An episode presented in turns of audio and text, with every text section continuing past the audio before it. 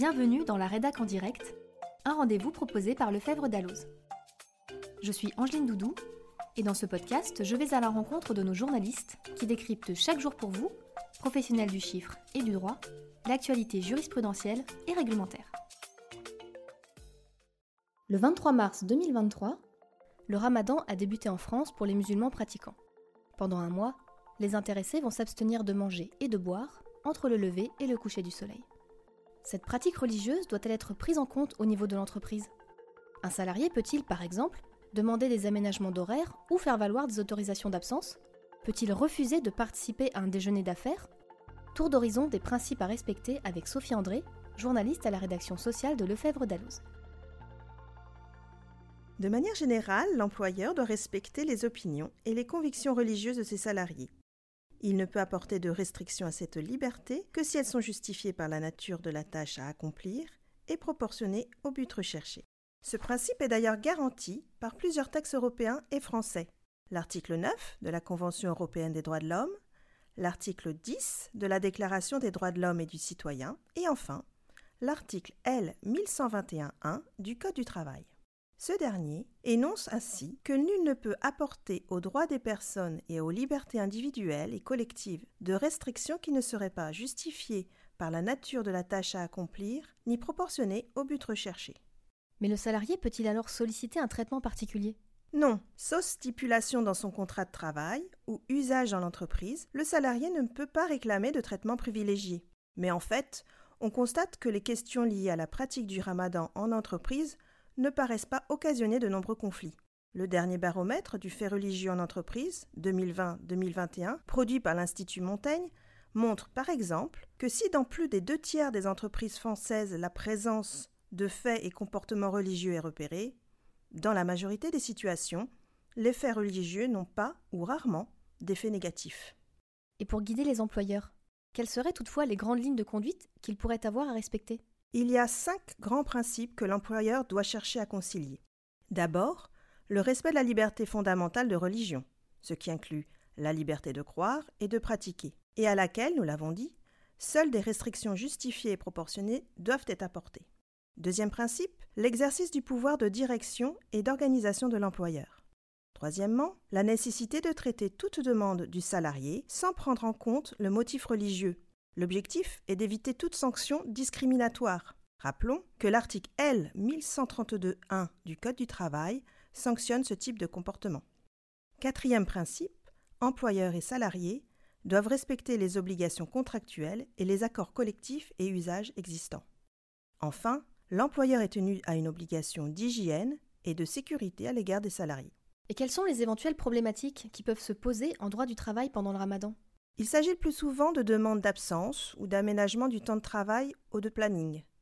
Mais cela peut être aussi lié à des questions touchant à l'alimentation, assister à un repas d'affaires par exemple. Sur un chantier, la question des travaux pénibles peut également se poser. Revenons-en au temps de travail. Un salarié peut-il exiger, par exemple, un aménagement de ses horaires pendant le ramadan? En principe, non. L'employeur n'est pas obligé d'aménager les conditions de travail des salariés qui pratiquent le ramadan, car l'organisation du temps de travail relève du pouvoir de direction de l'employeur. C'est lui qui définit les horaires correspondant à la bonne marge de l'entreprise. Le salarié concerné doit donc en principe exécuter son contrat de travail sans modification et ne peut pas invoquer sa religion pour obtenir une telle modification de ses horaires. Le refus de l'employeur ne doit toutefois pas être motivé par les convictions religieuses du salarié, mais par la désorganisation de l'entreprise que cela pourrait générer. Rien n'empêche toutefois l'employeur et le salarié de se mettre d'accord sur un aménagement temporaire des horaires de travail. Le salarié peut-il réclamer des congés payés au motif qu'il pratique le ramadan?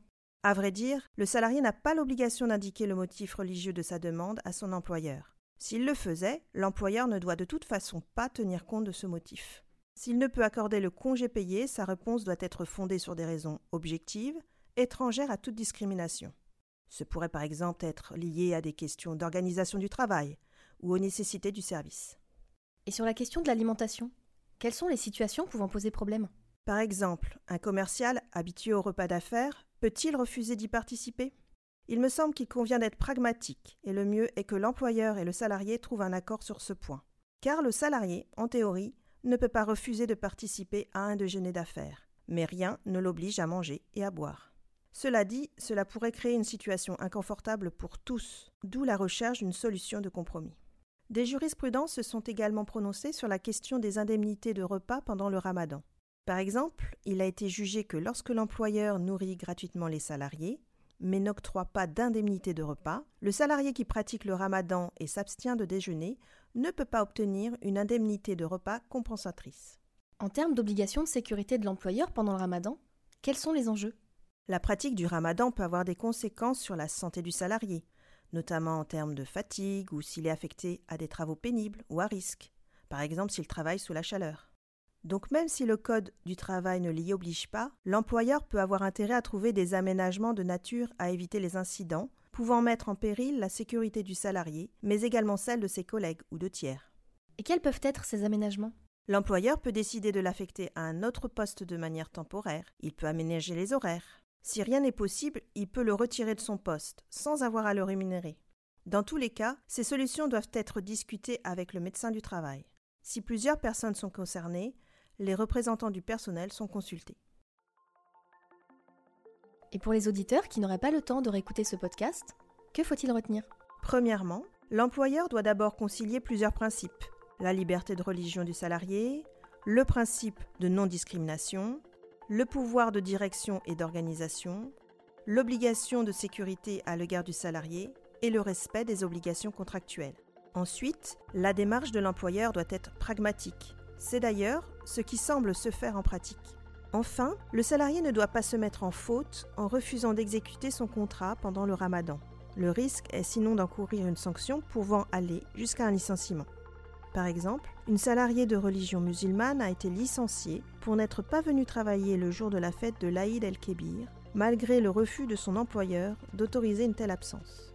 Par ailleurs, les propos racistes entre collègues en lien avec le ramadan sont à proscrire. Le salarié indélicat risque le licenciement. En direct de la rédaction, c'est fini pour aujourd'hui. À bientôt pour un nouveau numéro, et d'ici là, restez connectés à l'actualité en vous abonnant à nos revues et en nous suivant sur les réseaux sociaux.